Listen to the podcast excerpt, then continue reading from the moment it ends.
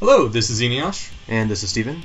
and we are the Bayesian Conspiracy. Katrina is not with us today. Last episode, we talked about ethical um, theories, Yeah, moral philosophy, Moral philosophy. in general. and while we were doing that, afterwards, I said, you know, there's this guy uh, named Alonzo Fyfe who has a blog called The Atheist Ethicist, and he was a huge influence on my ethical thinking uh, over the past decade or so. And how would you guys feel about just talking to him for a little while? And they said, yeah, sure, that sounds like a good idea. So I got into contact with him, and he agreed to come on the show. And this is our interview, uh, Stephen and me, with Alonzo Fyfe. The sound quality was a little touch and go. We ended up taking a break partway through to go reset the router. We're not sure where the problems are coming from, but uh, do forgive the subpar audio quality. Anyway, thanks. Hope you enjoyed the episode. Uh, okay, now that we are actually recording, I would like to uh, Okay. introduce you again. Uh, this is uh, Alonzo Fyfe on the line with us. He is uh, the he blogs at the Atheist Eth- Ethicist blog, and I have been a fan of his for a long time. So as a follow up to last episode, we decided to call him and talk with him about uh, moral theory. Uh, Alonzo, I'm sorry I interrupted you earlier. Could you introduce yourself and briefly tell us about desirism? Okay, my name is Alonzo Fyfe. Um, when I was in uh, junior high, um, I got interested in moral philosophy. What I noticed was that um, there were a lot of different people making a bunch of different claims, and I wanted to know which ones were right. So, um, well, that got me into moral philosophy, which I've been studying for quite some time. Um, desirism is the idea that actions really aren't the primary object of moral evaluation.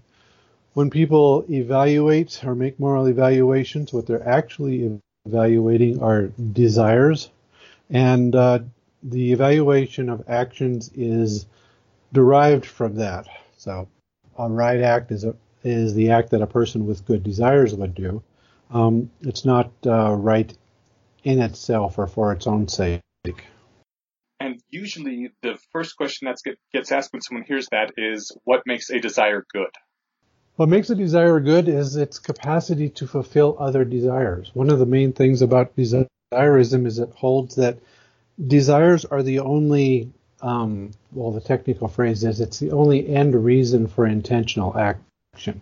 The only reason that you have to do something or to avoid something is because it either fulfills or it thwarts a desire.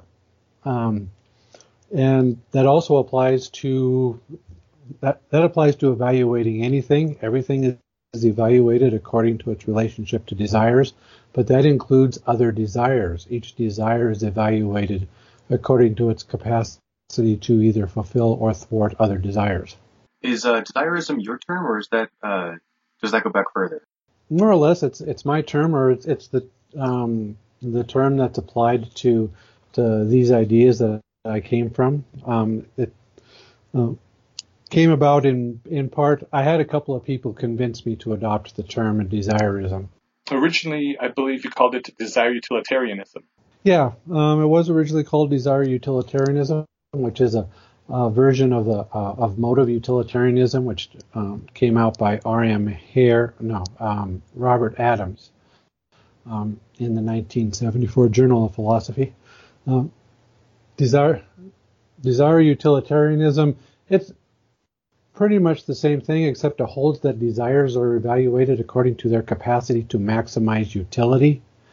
And then the question is, what is utility and why does it deserve to be maximized?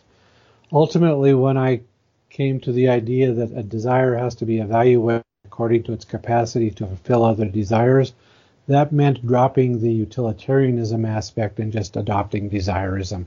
So, would you did you become convinced that what utility is is desires being fulfilled, or did you just change what you actually think the correct evaluation of things is? Well, desires being fulfilled, well, there's no such thing as an intrinsic value. You can't identify something in the, the universe and say this has value for its own sake. Everything has value because of its relationship to desires, and that impl- that applies to desire fulfillment itself. It doesn't have any type of intrinsic value. If, for example, I like chocolate cake, if I'm eating chocolate cakes, then that's a good thing because it fulfills my desire to eat chocolate cake. But desire fulfillment itself isn't what has value. It's the eating the chocolate cake that has value to me because I have a desire for chocolate cake.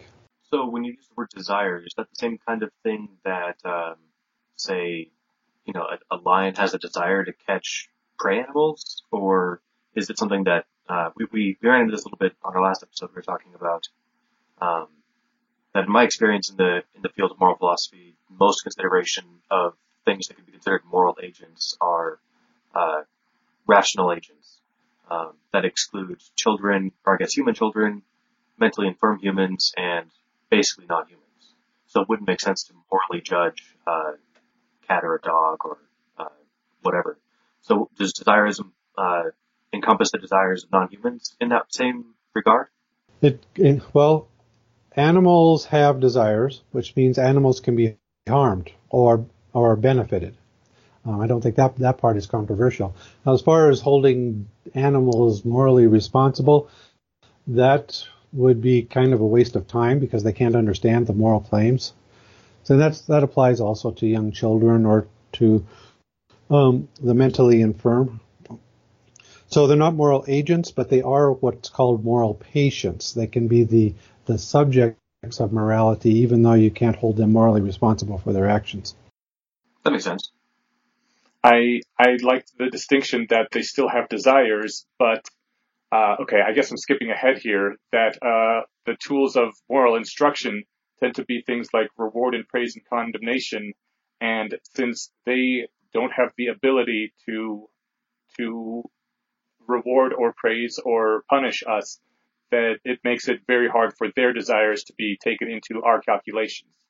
Well, that, yeah, that's right. Uh, they don't have um, they don't have the capacity to know that they can modify our behavior by modifying our desires.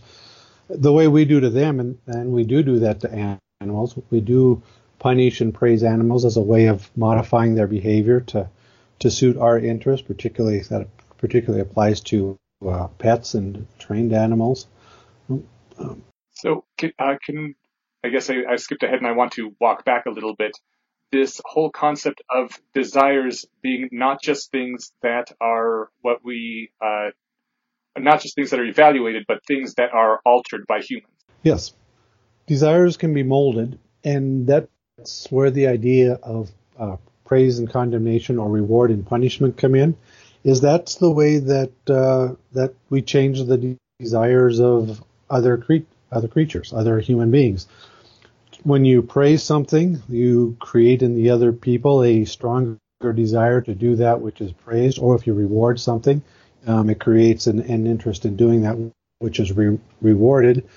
And that gives us a reason to reward such things as charitable actions or honesty or um, kindness. And the uh, the opposite is true with respect to punishment and condemnation. That tends to form an aversion to certain types of things or certain types of acts.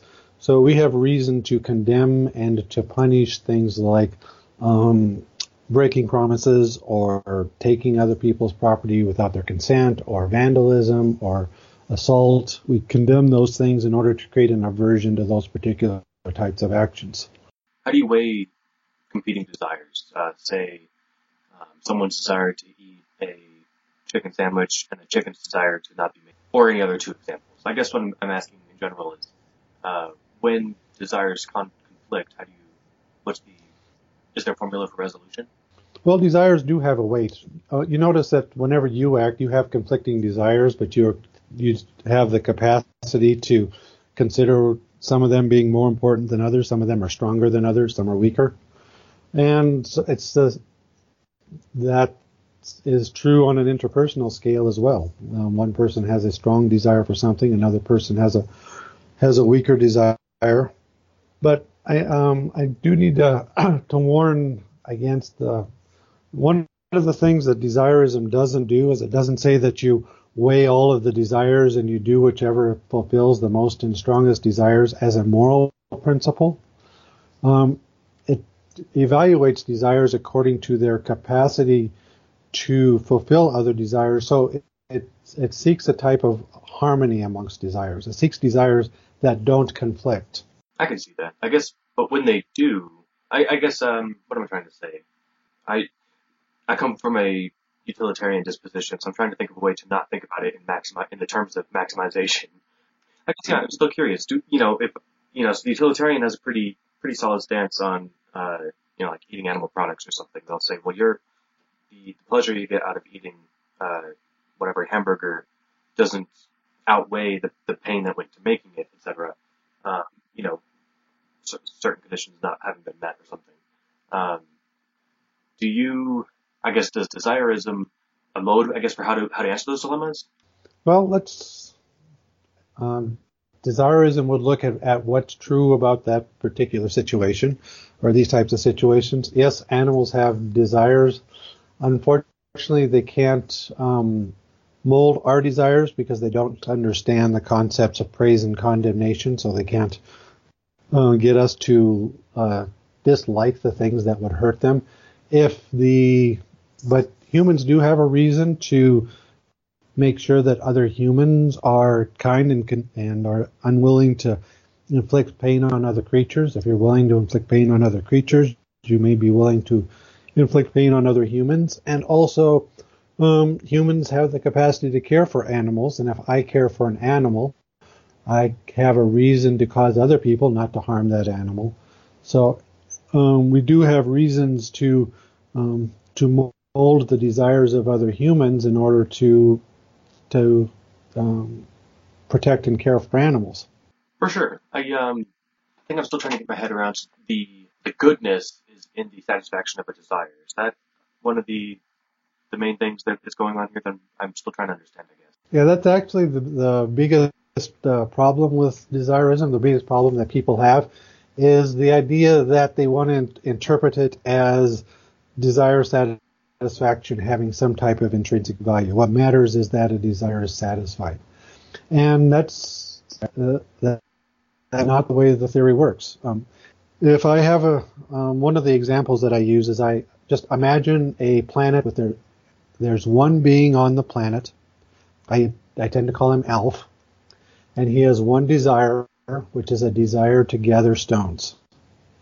So him gathering stones doesn't have any type of intrinsic value. Nothing in that planet, in that world has intrinsic value. However, gathering stones is an action that has value to Alf because Alf has a desire to gather stones. So um, a utilitarian would look at this, right? A utilitarian would look at this from the point of a, an observer looking down and say that because Alf's desire is satisfied, that that has some type of intrinsic goodness.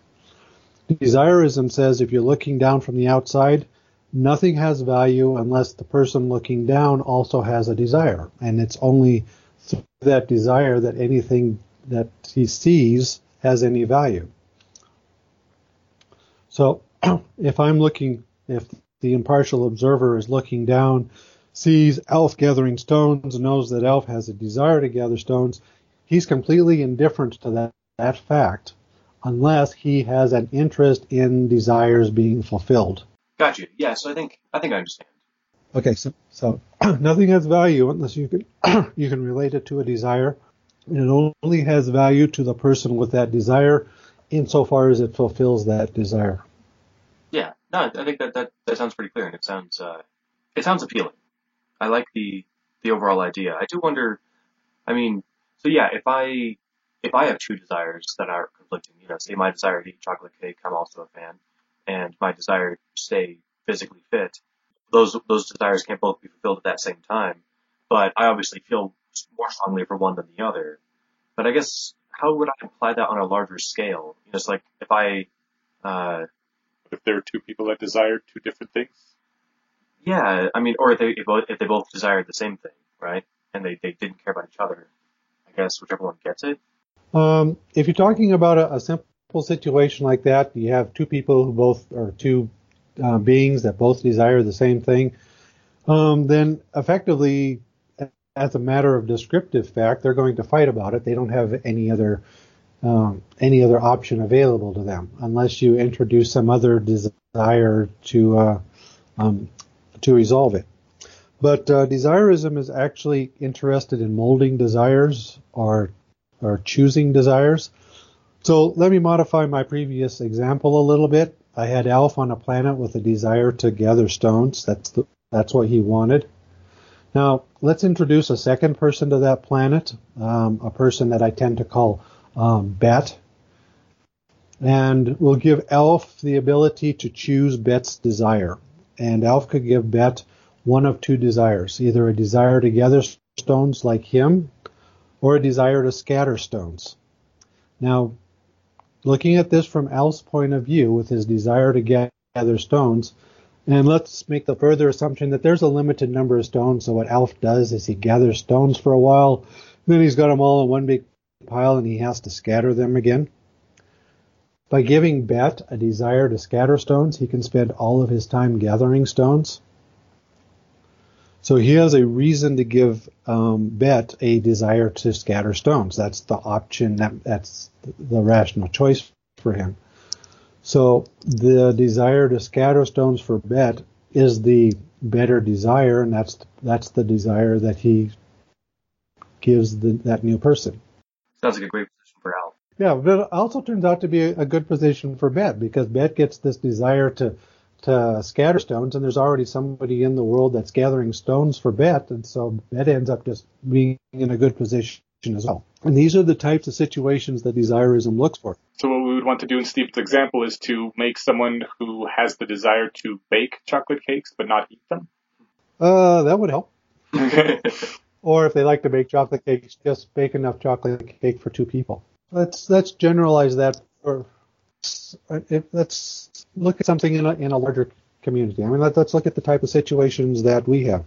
Um, we have reasons to have other people um, tell us the truth, for um, because we need uh, true information in order to fulfill our desires. If they lie to us or they give us false information and we use that information, then we're not going to get the things that we're aiming for.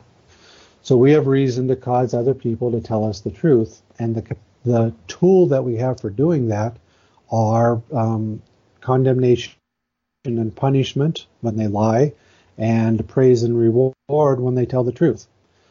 So we're trying to create desires that actively help people cooperate and get along and fulfill their other desires, and that's the way we do it, and, and that's what conventional morality really consists in, is using these tools of reward and punishment and praise and condemnation to get people to like and dislike certain things that are more useful for us to have them like and dislike.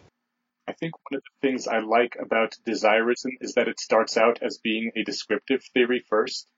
That uh, with any theory, you first have to describe what you are working with before you can make recommendations in it. Like uh, if someone wants to know how to get to the moon, you first have to describe how gravity works and how chemicals interact in order to produce force and what that will do with uh, the materials you're working with. And then once you have the framework where you can describe everything that happens, you can make recommendations off that. Given what we know about physics, this is what you would do in order to get to the moon. Right. Everything in desirism is what's called a hypothetical imperative. There are no categorical imperatives in it, which means everything is built built on wants. If you want if you want X, what do you have to do to get X? And if and in the the moral case for just about everything that I want, I need other people to be honest with me.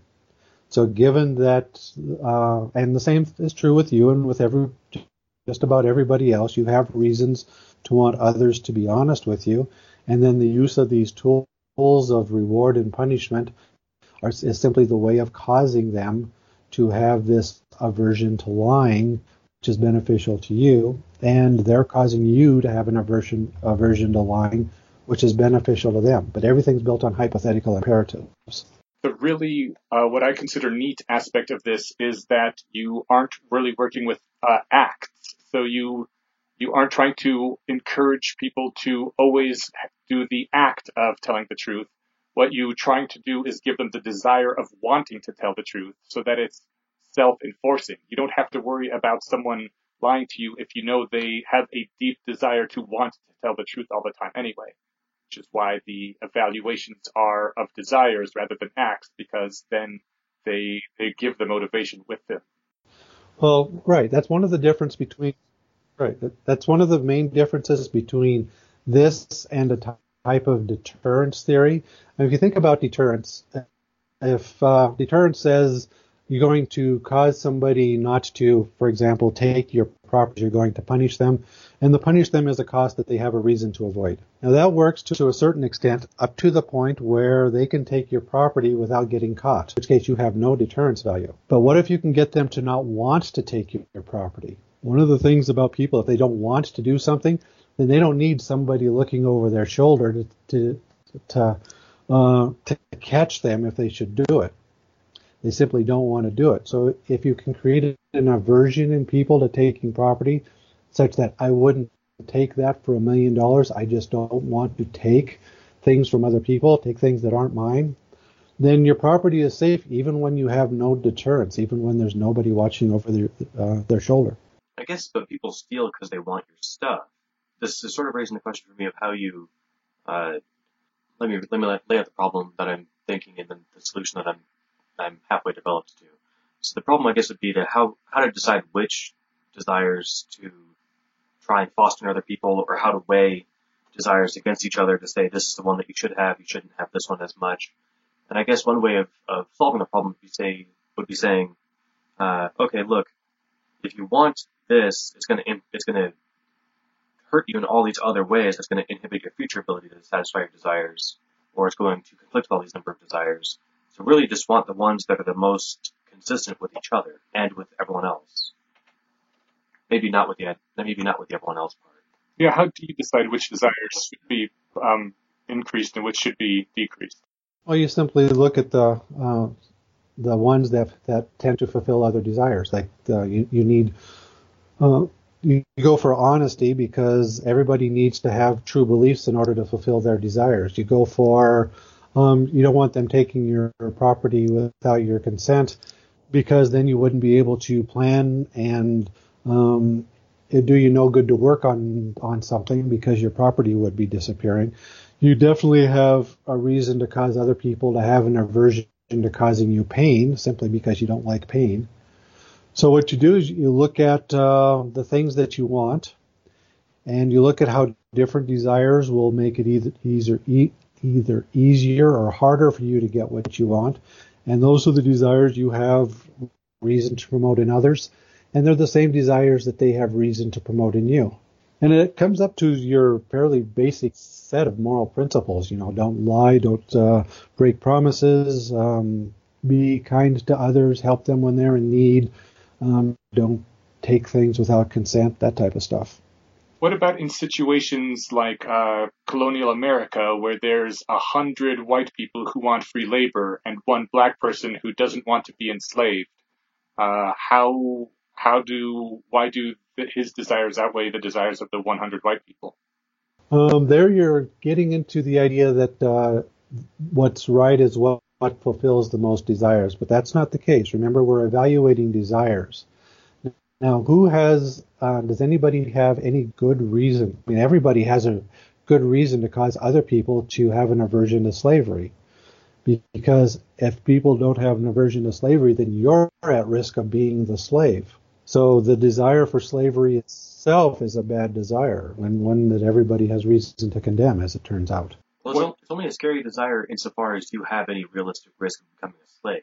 Yeah, what if uh, you you instill the desire not to instill not to enslave people with the same skin color as you in a place where you are uh, a majority? Then you could get the benefits of free labor without having to worry about being enslaved yourself. Well, if you could. I'm not trying. We're not trying to stump you and be like, ah, gotcha. I'm really just trying to like the way that I assess uh, different moral theories is I try to see how they tackle real world problems, right?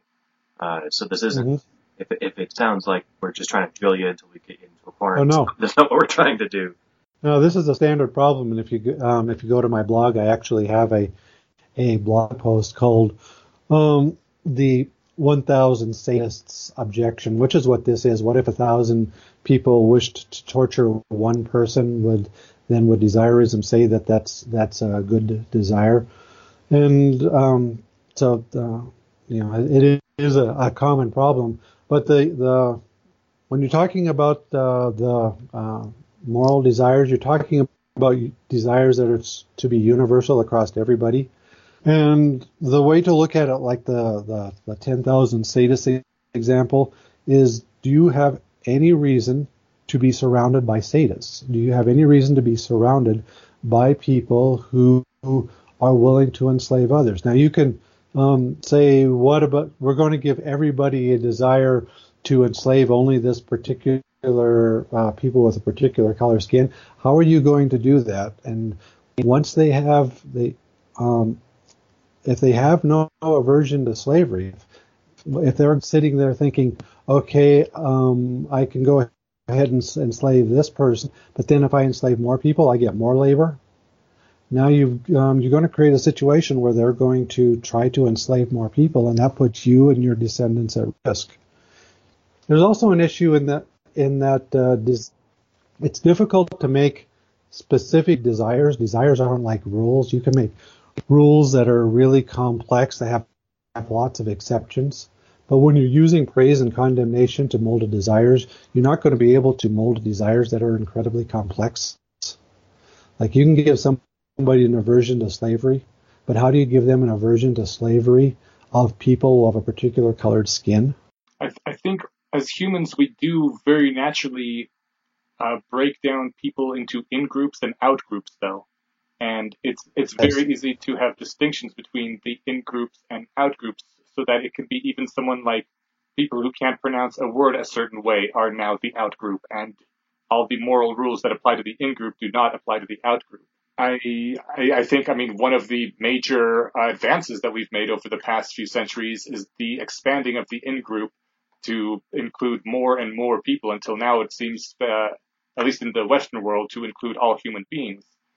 But uh, I don't think it's necessarily that difficult to uh, decrease the size of the in group if you wanted to, so that people will feel disgust and aversion towards people of certain ethnicities or religions, and they don't have tr- trouble uh, making separate moral rules for the in and the out group.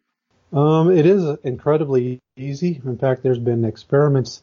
What they've done is they've taken random people and invited them into a room and simply given them two different colored tags tags and green tags.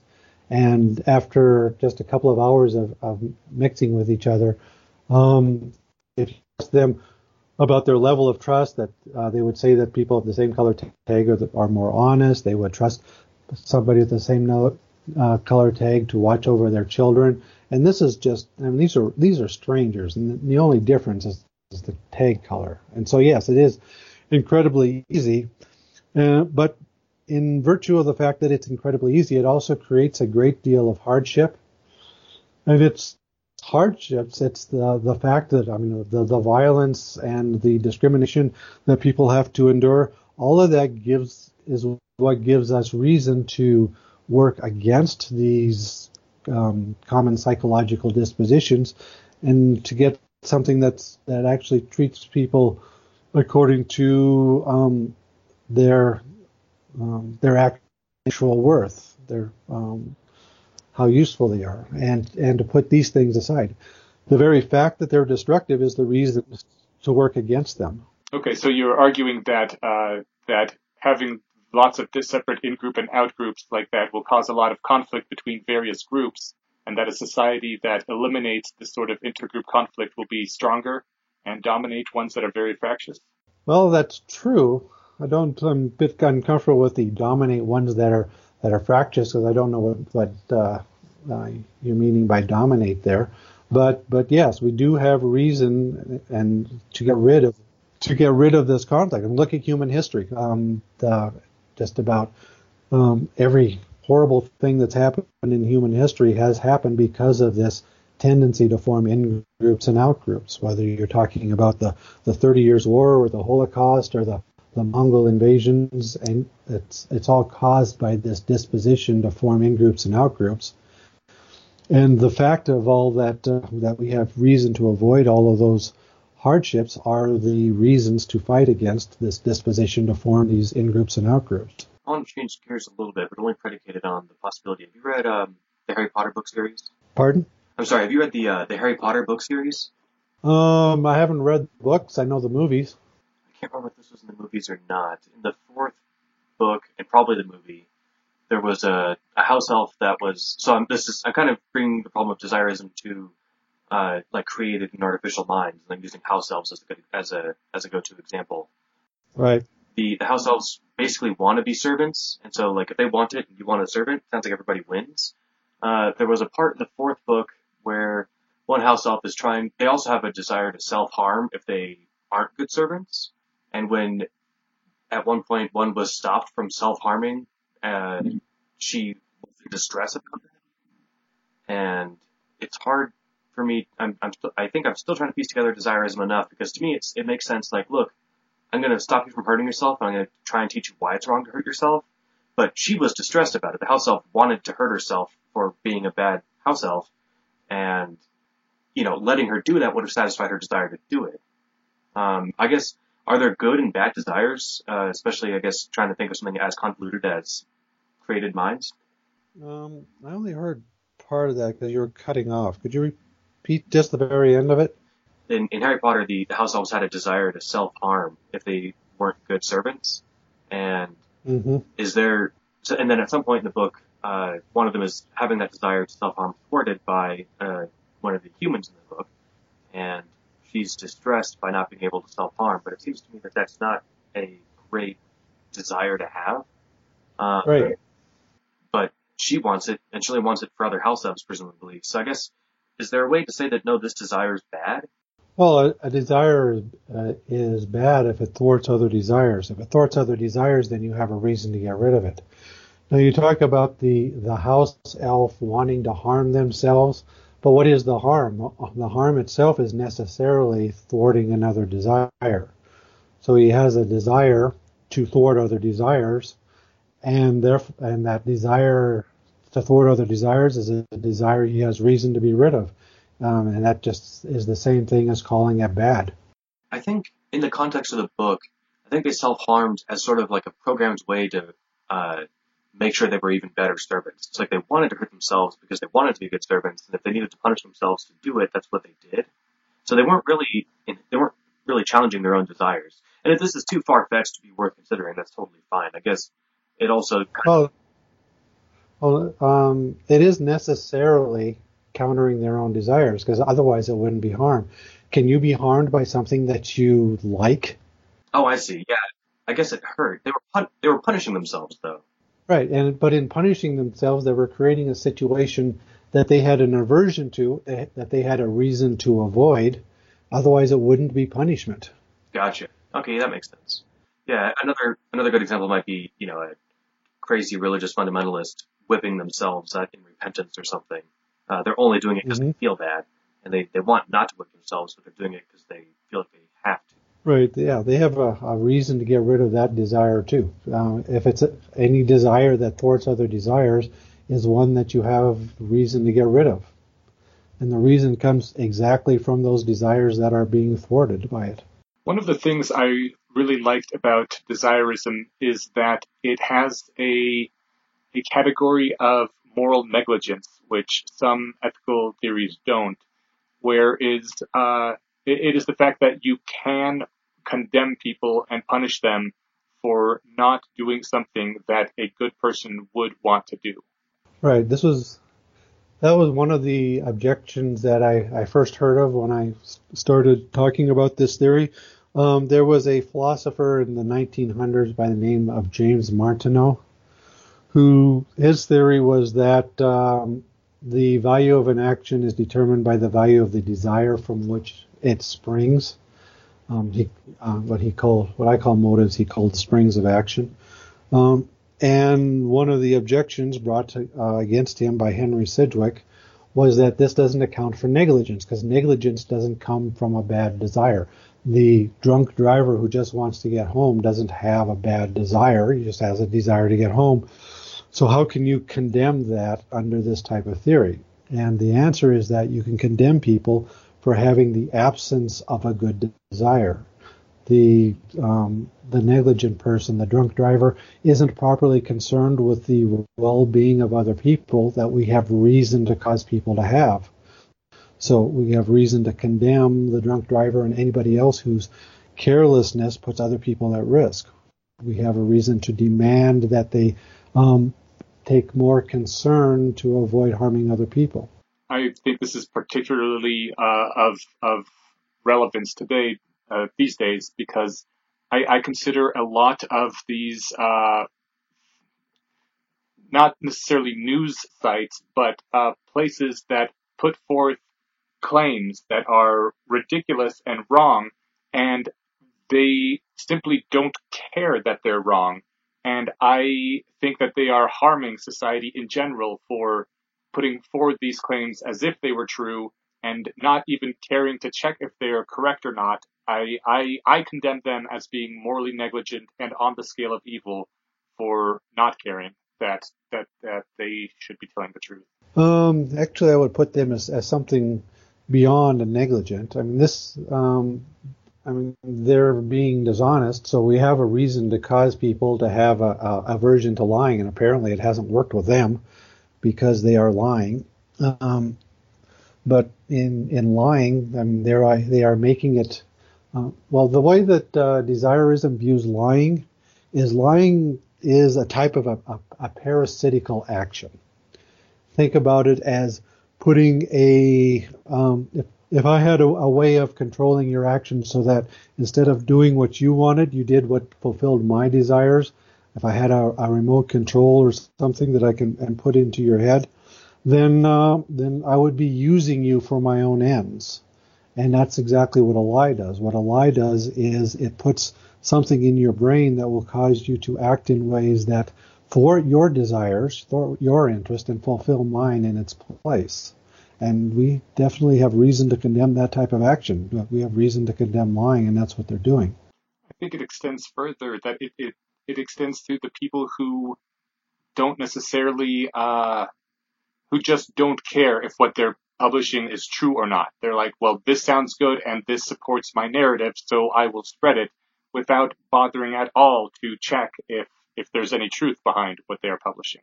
Like the people who honestly believed, for example, uh, now that it's not relevant anymore, that Obama was born in Kenya and would spread that, they, I think, are at least somewhat morally culpable for not caring enough to, to, to check if that was true.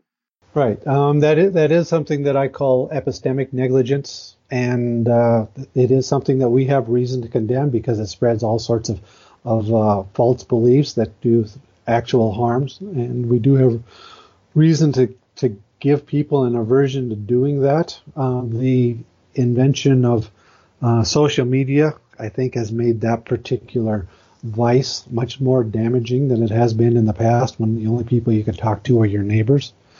Uh, but yeah, a lot of the things, uh, there is a, a, an obligation to check whatever it is you you find on Facebook or what gets forwarded to you in an email before you pass it on to a hundred other people. You know, or it is it is negligence. I, I, I kind of feel like religion had a role in encouraging epistemic negligence from the very beginning. Yeah, that is that is one of the charges I think you can bring up. Well, not religion. It's it's a religion is a, an extremely broad term and encompasses a, a, great many things. But the idea of faith, the idea that you could uh, accept certain propositions and completely ignore any type of evidence for or against it, that's a problem. Now, some religions don't put that much stock in faith, although uh, many of them do. But faith itself is something that uh, uh, that I think can be condemned as a, an epistemic, negligent way of approaching uh, truth. I agree. I'm not a, a huge fan of faith either. Uh, I like the idea of, epistemic negligence. Seems to talk a lot. Um, we were talking once about uh, not on this podcast, but previously we talked about Clifford uh, William Clifford wrote that essay, um, what, what it was called. It was the, the, the parable of the boat captain. Uh, right. Yeah, and that the, the boat captain has uh, a duty to not be epistemically negligent. Um, another real world example might be like, uh, you know, '60s tobacco lobbyists, right? They they might have Mhm. suspected, but they're not going to look into it because that might prove them wrong. So they're going to just say, well, no, we're not going to look at this particular claim. Right. Or you could look at the the energy companies today with respect to global warming. I mean, I'm certain that some some of those executives are are simply convinced themselves that uh, uh, greenhouse gas emissions can't harm the planet. Um, but still, they haven't. They're producing a product which is it is going to cause a great deal of harm. It's going to kill people, and so that gives them an obligation to look through this evidence objectively and determine whether or not these claims are true. And if they can't be objective, then their next best option is to find a panel who that can be objective and to ask them to to render a decision for them. I want to bring up one of the things that I think is possibly more controversial, but which I really uh, like and get behind. Uh, the idea that the only th- th- there's this uh, sense in our society that there should be no such thing as a thought crime, and you brought up once that the only sorts of crimes are thought crimes. That what makes something a crime is specifically the thoughts that were going through someone's head as they were taking uh, partaking the action, which is which is how it is that all crimes reduce to just thought crimes. Could you elaborate on that at all?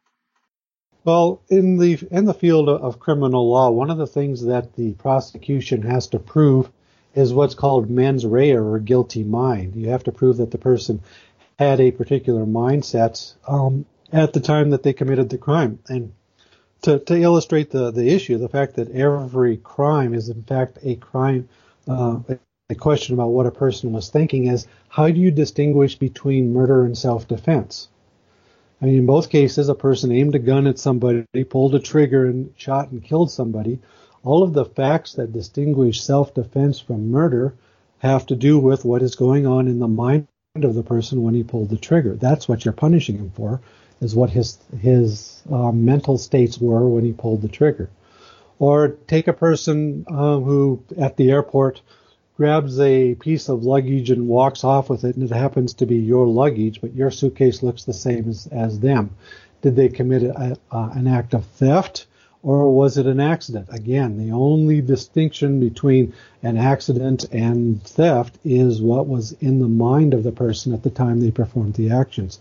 So every time we judge uh, a crime, we judge something as being wrong, we are necessarily judging what is going on in their head. That's just a, a, fact of the matter when we make moral judgments. I mean, that makes sense. You know, that's why we, we punish, you know, ac- whatever, accidental manslaughter less than murder, right?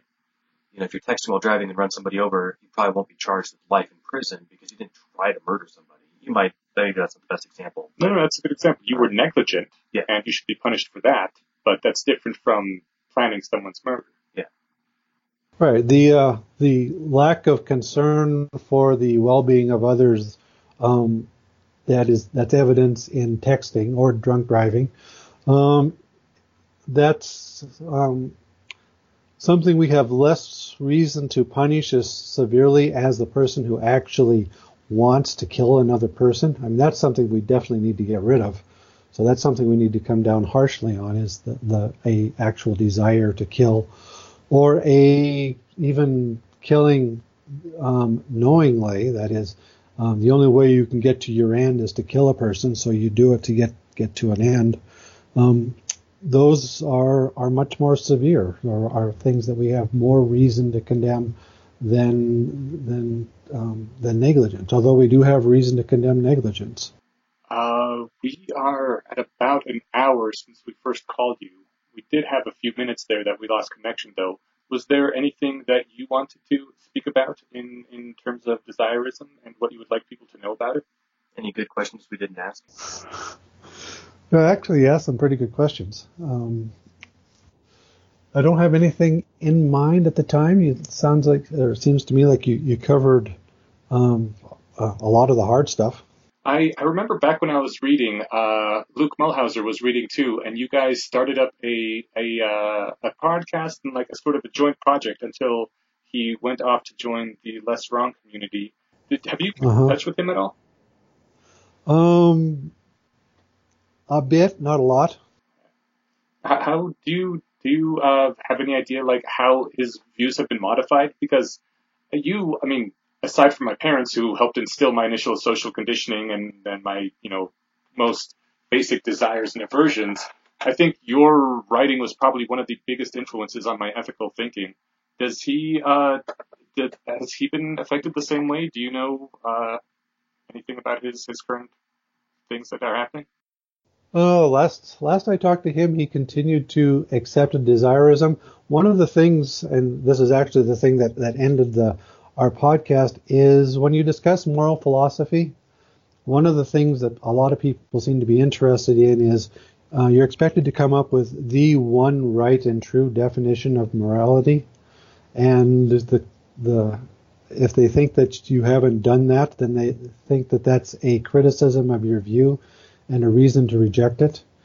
And uh, Luke and I both came to the realization that that is a um, ridiculous requirement for a theory um, because all words are invented. There is no one right and true definition of any term. We can change the definitions of terms at any time.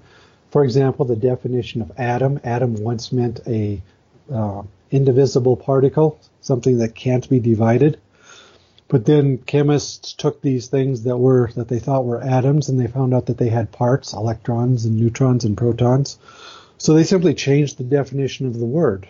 Um, they did the same thing with planet. And this, the same thing is true of, of morality. Um, the, the correct theory of morality isn't the theory that comes up with the one right and true definition.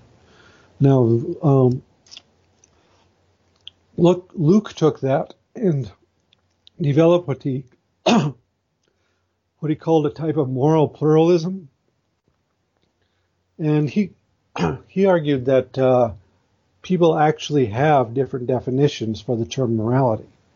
That they mean different things by the by the word according to their background. Were they raised religious? If they were, then they might have a, a uh, an idea that morality is that which uh, obeys God's law. They might have an idea that morality is something with intrinsic value. And the way to get a, away from disputes about morality when we have that type of situation is simply to, to cast the word aside. Don't talk about morality. Simply talk about the facts of the matter that you can agree on and and don't get bogged down in terms. I, I like the dodging of terms as well. Not, not, not even dodging, just saying, look, it's going to be pointless. We can sit here and debate about what the word morality means, or we can debate about Mhm. what we should do in this circumstance, or we can debate how to solve this problem. And Yeah. you save a lot of time by skipping that first conversation if you can't get any headway.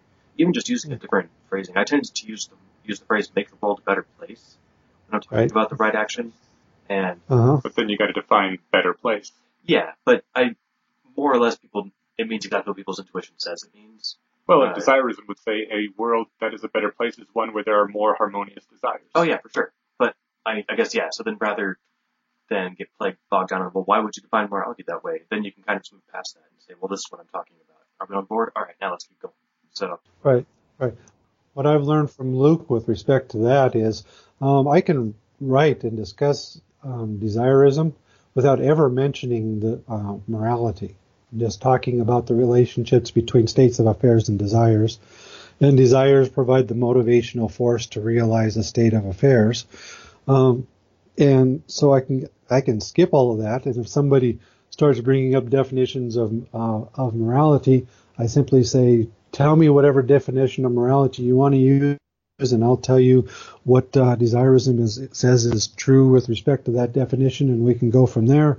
But the one of the, the worst things to do is to get into what is a false idea that there is one true and correct definition of a term, because there isn't. It's just a matter of convention.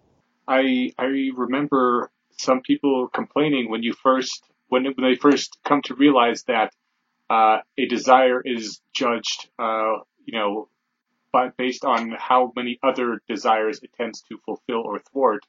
Uh, complaining that Mhm. well then it's just all desires all the way down. It's just desires that fulfill desires that fulfill desires, and where do you base anything on aside from a big web of desires? and the answer is Uh-huh. don't. Right. Yeah, I think that's I think that's fair. There's got to be the rock somewhere.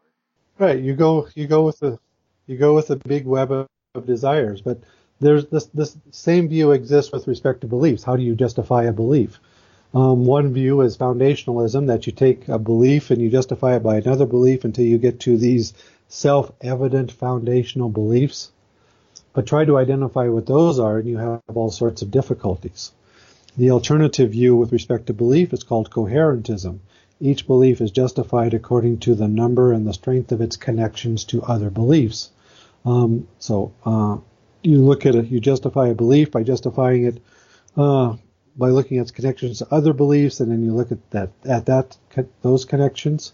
And the job is to create a big, complex web of beliefs that all fit together. And desirism says you do about the same thing with desires. Your goal is to create this big web of, of mutually supporting um, desires.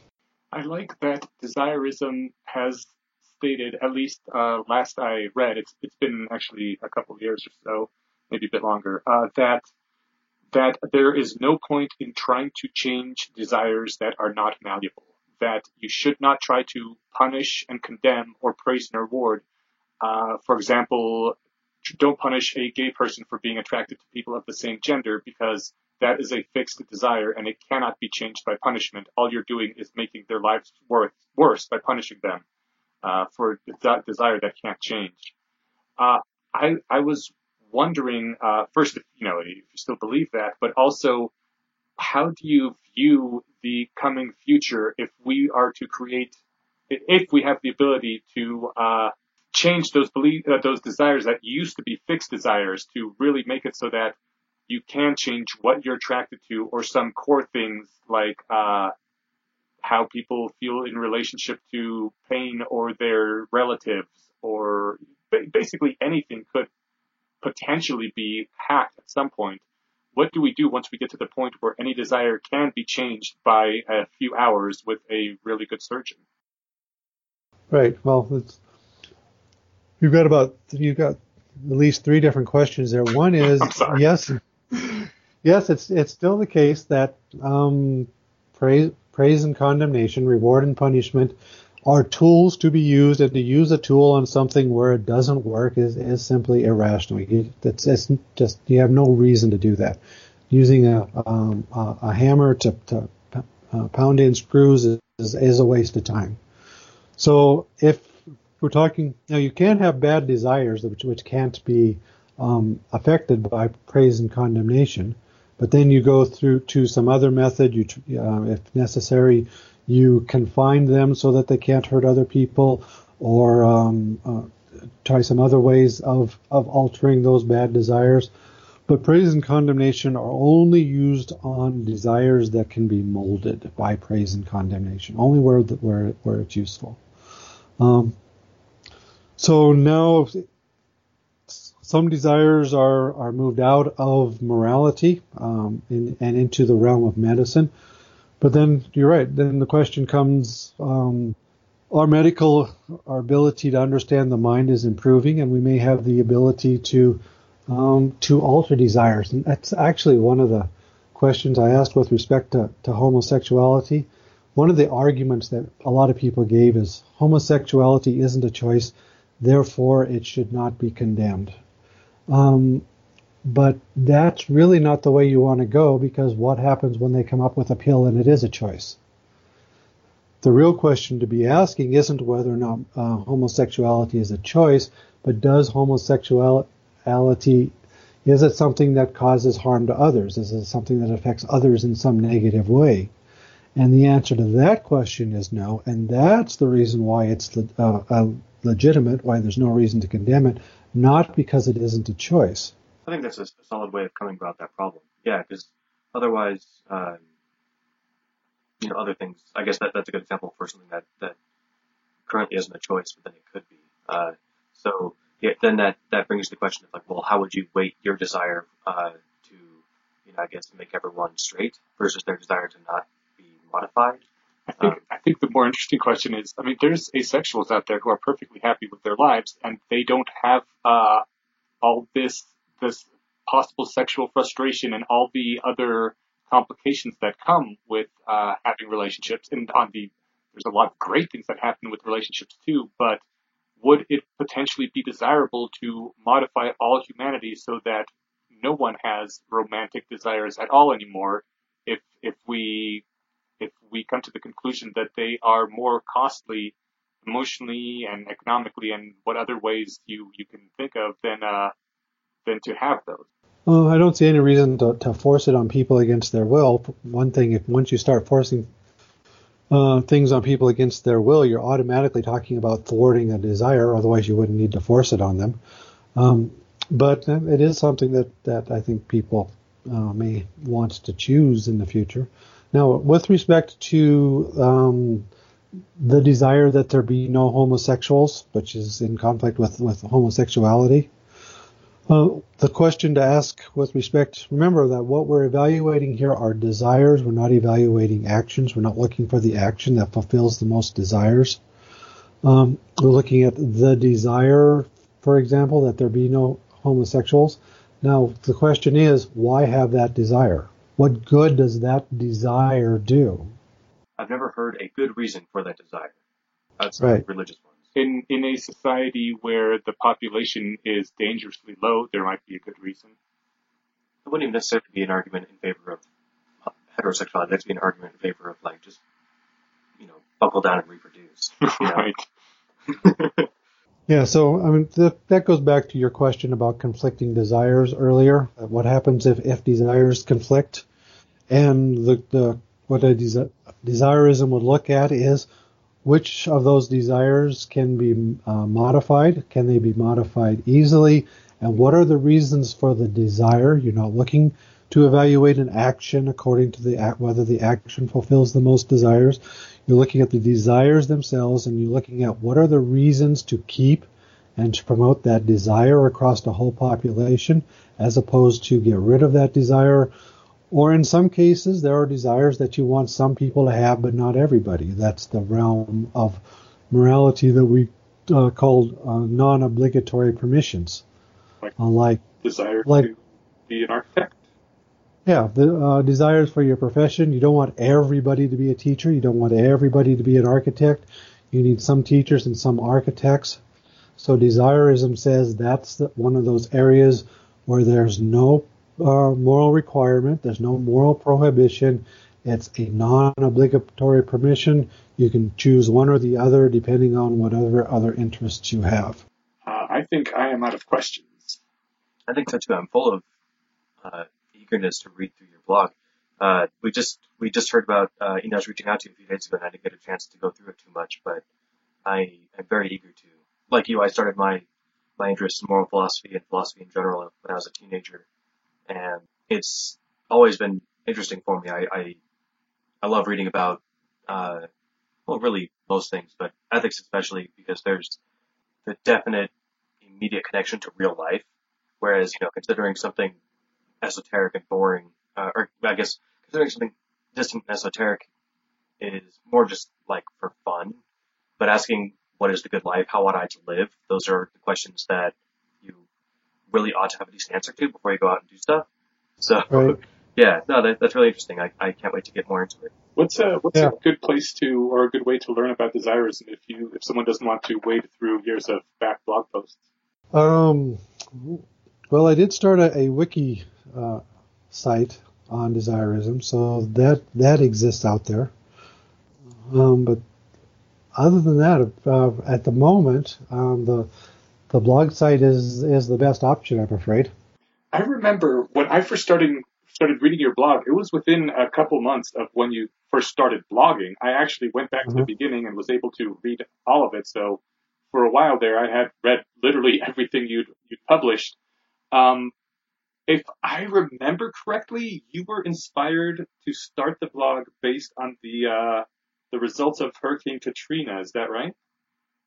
Um, yeah, that's when I started it. Um, there were some um, arguments going or some claims being made with respect to, to Hurricane Katrina. Can you can you refresh me on those? What what was it that sparked you to to start the blog?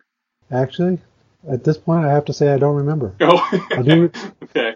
I, I do remember that it had to do with, with Katrina and that I was uh, frustrated with certain um, arguments that were being uttered, but I don't remember the the arguments at the time, or the arguments that actually inspired that. Excellent. I'll go. I'll get to go dig them up. I know they're near the top or near the bottom. And and now it's led to all this. That's right. Well, I think you're Yeah, I, I'm good. Thank you very much for coming on and speaking with us. It was a My pleasure. pleasure. And uh, if you want to send us any links of anything that you'd like us to uh, link to on the post once this goes live, uh, please Sure. please do so. You have my my contacts, and once Okay. it goes online, I will send you a link as well if you want to hear it. Okay. Sure. Thank you. Well, thanks again. I really enjoyed this conversation, and uh, I just learned uh, right before this conversation that you're a Denver local. If you want to, if you're ever bored and you want to get a drink, let's do it. Sure. Yeah, I live up in Lafayette and I work in downtown Denver in Lodo. Awesome. We'll we'll be in touch. Oh, oh, oh, oh! One real quick question before we go, since this is a thing that I've been kind of curious about. Uh, Sure. How how do you feel about uh, the use of intoxicants like like uh, you know alcohol? Um, other than the fact I don't do it. Yeah. Uh, generally, I think it's it's a, a weak, bad idea. Uh, prohibition obviously doesn't work, so that's not that's not something that I uh, that I would support because it uh, creates a great deal of criminal activity for no good reason. Um, I don't like the idea of a person impairing their judgment because when people impair their judgment, they um, they put themselves and others at risk of making bad decisions.